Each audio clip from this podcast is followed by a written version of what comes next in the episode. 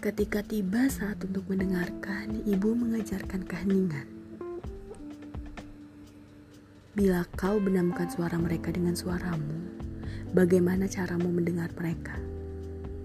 Tanya ibu. Ketika datang saat untuk bicara, kata ibu lakukanlah dengan keyakinan. Tiap kata yang kau ucap, tanggung jawabmu sendiri.